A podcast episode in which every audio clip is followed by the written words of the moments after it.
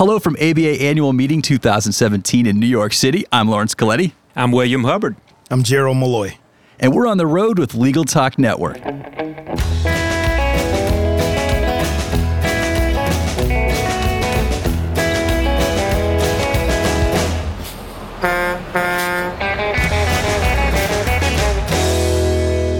And we're back. Thank you so much for joining us again in our continuing coverage of the ABA annual meeting here in the Big Apple. A special panel of guests today. So we're going to start to my left. I'm going to start uh, with Senator uh, Gerald Malloy joining us today from uh, the state of uh, South Carolina. That's correct. Excellent. And uh, you wanted to say that uh, you're an attorney first before being a senator. Is that correct? I'm a, I am a, a, senator because I'm a lawyer, not a lawyer because I'm a senator. Excellent. Excellent. And we have a returning guest, William Hubbard, the former ABA president. We've had him on the air before. Welcome back, sir. Thank you. It's always good to be with you. Excellent. So, really excited about today. You know, this uh, podcast came together completely by accident, which is some of our best podcast, honestly. And uh, we were uh, having a conversation, actually, not too far from where we're sitting right now, uh, about the Omnibus Crime Reduction and Sentencing Reform Act of 2010. And so I just thought this was a terrific topic to, to cover, did some research on it. And obviously, I have some questions. So I wanted to uh, direct uh, my first question uh, to the senator. But before we do that, why don't we just learn a little bit more about your backgrounds? I know we had you said a senator, we have got a uh, former ABA president, but maybe if you guys could tell us a little bit more about your practicing lives, it'll be beneficial to our audience. So who wants to go first? Well, uh, as, as, Laurence mentioned, uh, I'm a former president of the American Bar Association. I'm back practicing full time now as a partner at Nelson Mullins, Riley and Scarborough in Columbia, South Carolina. Excellent. Senator. So I, I, live and practice law in Hartsville, South Carolina. I'm a former um, president of the trial lawyers, been a member of the American Bar Association for the duration of my time as, as a lawyer, and I've served in the Senate um, for 15 years. Um, we have a citizens legislature there, so I still have a full time practice in a very small practice. Excellent, excellent. So the Omnibus Crime Reduction and Sentencing Reform Act of 2010. Let's let's get a general description as to what uh, what the intentions are behind that. The Sentencing Reform Act came as a result of the criminal justice package that actually started in 2006. And so we were looking around in South Carolina as to what needed to be done to um, shore up our, our criminal justice system to end up making certain that we could um, that we could do better in our state. And so the overall goal was to ensure that we have prison space for high risk um, and violent offenders, and make certain that we could also have uh, supervision for those offenders that were leaving prison and to also supervise those that were on probation and parole. So the end of the day um, storyline was is that we want to get smart on crime. We want to reduce recidivism. Want to provide fair and effective um, sentencing options and employ what we call as evidence-based practices. And I think that it, it, it got bipartisan support because it had evidence-based practices and cost-saving measures. And so effectively, we want to make certain that we had – a smarter use of our correctional funding. And at the end of the day, none of it works unless you improve public safety because you got to make certain that our citizens are safe. And so there's a there's a backline to it as to where you are, whether you're going to be a lock 'em up society or a rehabilitative society, and how you're going to end up making certain that you spend the prison dollars. And so keep in mind that in our in our country, in our state, the economy is is that politics is about prioritizing resources. What do you spend first? What do you spend second? What do you spend third? And so what we had to do was to come in and get the statistical data. I think that once you put the data together, you have a common focus in the beginning. I think that that will help you with some bipartisan support um, as far as moving along on any type of project. And I thought that we then attacked our prison population, our sentencing population, um, then with those goals in mind. Excellent, excellent. So, as I understand, uh, we've got some metrics. We're seven years in uh, to to the act. Uh, it was voted in by with bipartisan support. And what was the number on the bill? The the bill number was eleven fifty four. It was in 2010. My best recollection is is that it passed the South Carolina Senate unanimously. Uh, we have a, a, bicameral body. We have 46 um, senators and 124 House members. And I think it passed the House of Representatives with only um, three no no votes. So overwhelmingly um, support in South Carolina at the time in 2010, and we're here now, seven years later. So we're able to see some results, see the things that we have done well, and see the things that we need to further improve upon. And I think that uh, one of the things that that Bill um, uh, wanted to do was that during his reign as president, we talked about that and we got information to him. So because it was one of the efforts that the ABA um, wanted to end up undertaking as well, and he was able to end up talking about it. I'm sure I let let him talk about about that. But but essentially, we are now in cost savings of almost um, a half billion dollars, four hundred ninety-one million dollars cost savings, one of the top five in the country as it relates to the sentencing options, and we were we were pretty much first or second. That's uh, that's amazing improvement. Uh, so, William, uh, these are the ABA goals, and they, they line up with what's going on in South Carolina. Let's talk a little bit more about that. Well, uh, the ABA's real emphasis on sentencing re- reform came after uh, Justice Kennedy gave a speech to the American Bar Association in the early 2000s. Uh, and he talked about this issue of over incarceration and the fairness of our criminal justice system.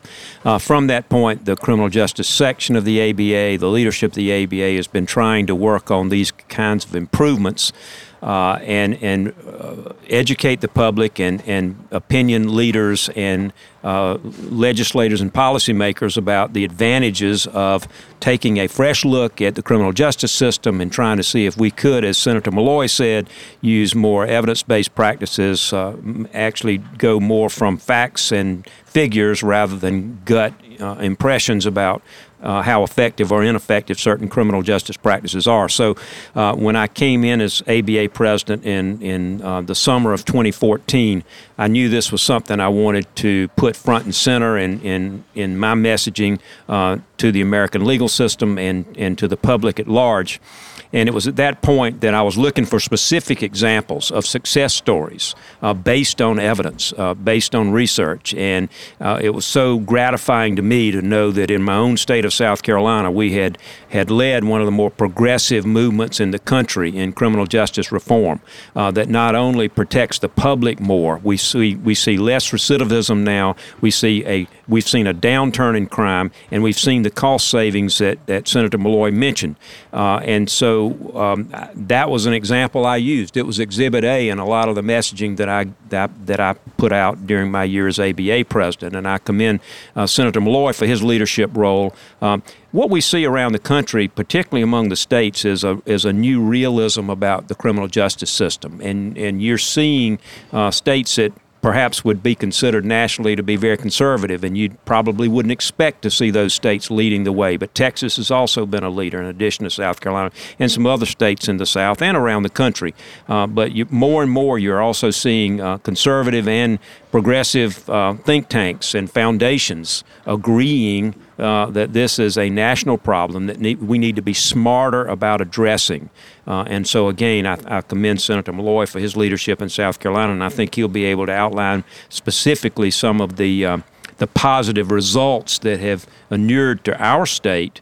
Uh, now that we have this track record of about seven years of data uh, based on the foundation of this act in 2010. So I want to build on that, uh, Senator. Uh, you know, it's not often that you get, especially these days, that you get bipartisan support on a project that seems to work.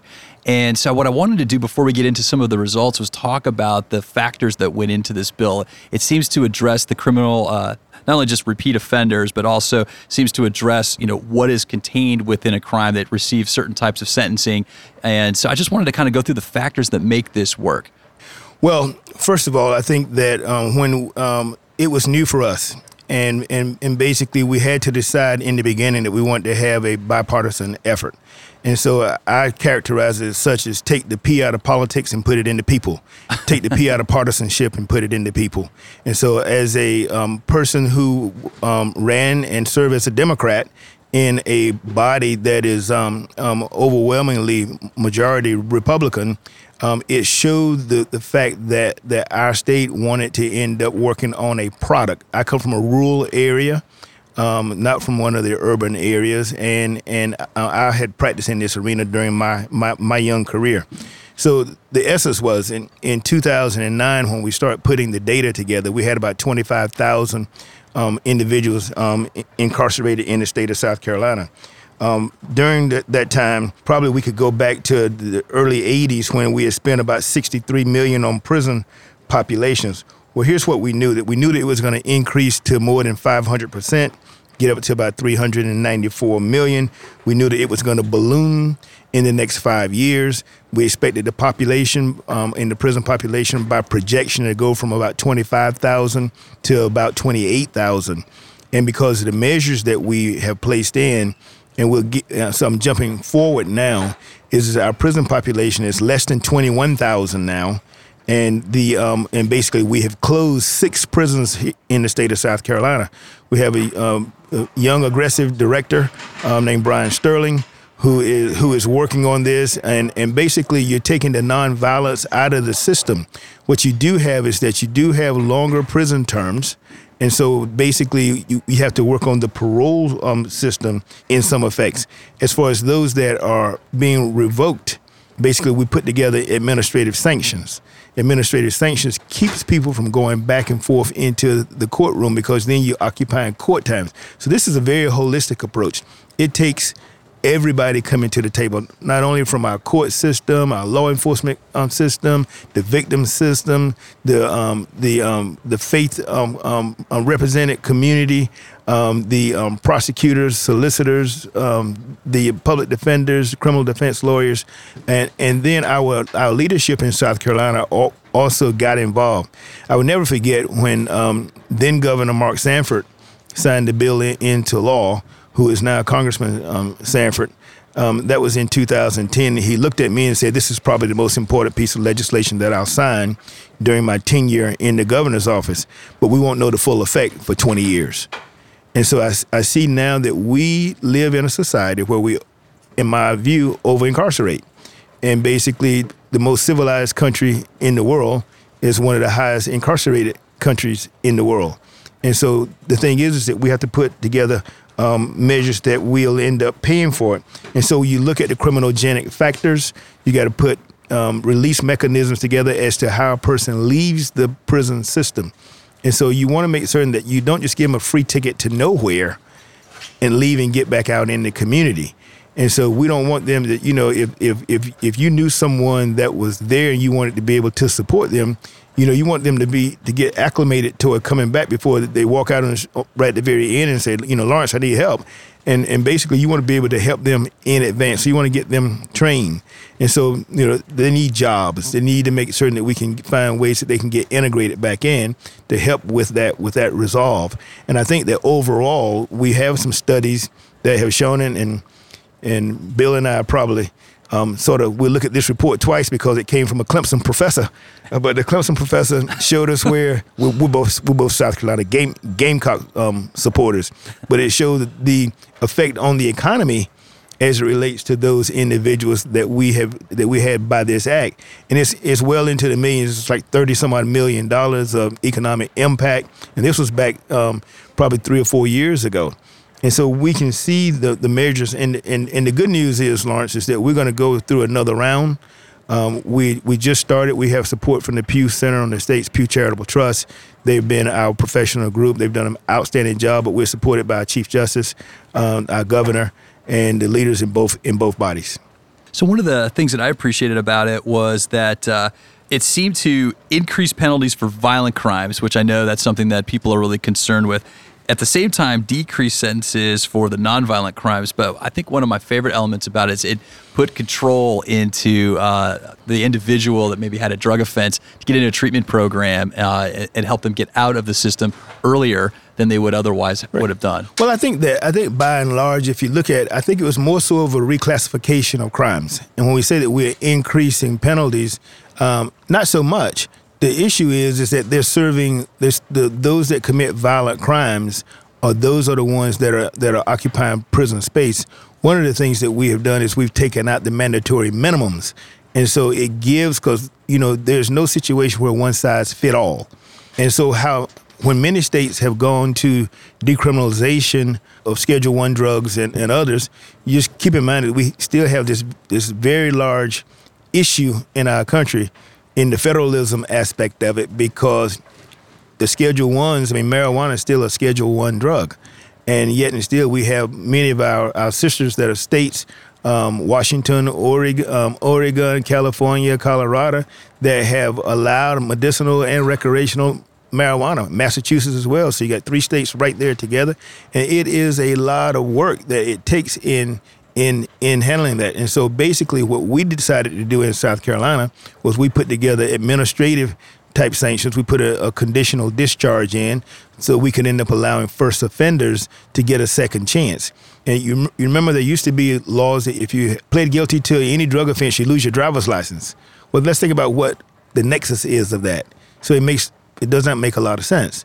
And so what we found is that there were drivers in our system, like um, driving under suspension, um, more than second offense, was the number three incarcerated crime in the state of South Carolina, wow. non non alcohol related. Wow. And so, so you have to use those examples to see what are you doing to occupy the prison space. And so, it's those type measures. As far as as far as violent crimes, make certain that you, that you have some flexibility on three strikes, and you make certain that the solicitors are able to prosecute the cases, and make certain that they can get some relief to the county system as as as well. And the ultimate effect is, is that you're going to have those that commit violent crimes, particularly on people.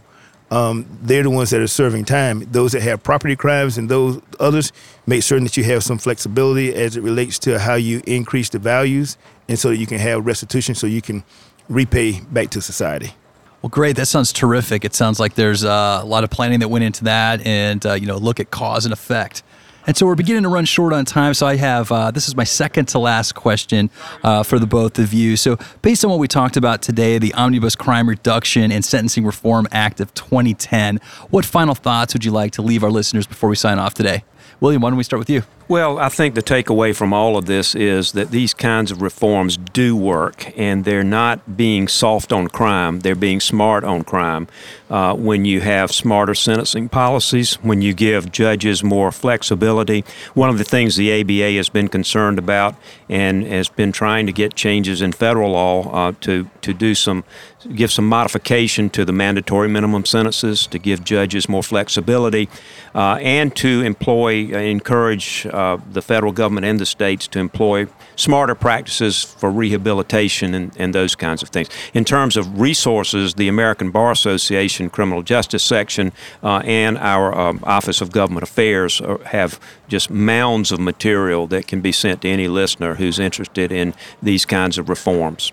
Senator Malloy? I think the takeaway, um, in large part, is cooperation and collaboration. Uh, I, I, think that the, that one thing that we can say that there is a the partnership amongst lawyers and general assemblies and others is is that you know the lawyers, um, um, the fact that I am a lawyer, um, made me better able to lead this committee the fact that I did have resources that I had um, gotten from seminars and conferences helped me to have an understanding of the criminal justice system.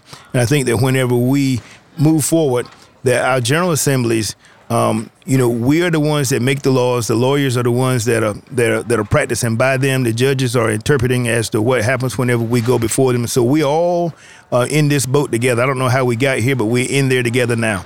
And so it's about problem solving. And I think that when you put people together that's working for good that we can solve the problems that we have, put together solutions that are good for our state and for our country. And I think that this is an example to, to take the politics out of it, to put evidence based problem solving ways in the front of it. And I think that people of common sense that have good intentions together can end up doing well in our states and in our country. I think that's well said. And just one last question for you guys. Uh, obviously, our listeners might want to uh, follow with you. They might have some questions about what they've heard today. And uh, if they do, how can they contact you? Why don't we start with William?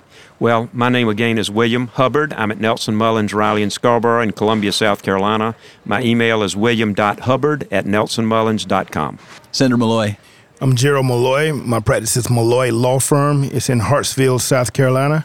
108 Cargill Way, or if you prefer a post office, post office box 1200. And my email address is gmalloy, M A L L O Y, at bellsouth.net. And the telephone number is easy 843 339 3000. Well, we've reached the end of the road for today's episode, but I want to thank our guests for joining us today and our listeners for tuning in. And if you like what you've heard today, please rate us an Apple Podcast. We'll see you next time for another episode of On the Road with Legal Talk Network. If you'd like more information about what you've heard today, please visit LegalTalkNetwork.com. Subscribe via iTunes and RSS. Find us on Twitter and Facebook, or download our free Legal Talk Network app in Google Play and iTunes. The views expressed by the participants of this program are their own and do not represent the views of, nor are they endorsed by, Legal Talk Network, its officers, directors, employees, agents, representatives, shareholders, and subsidiaries. None of the content should be considered legal advice. As always, consult a lawyer.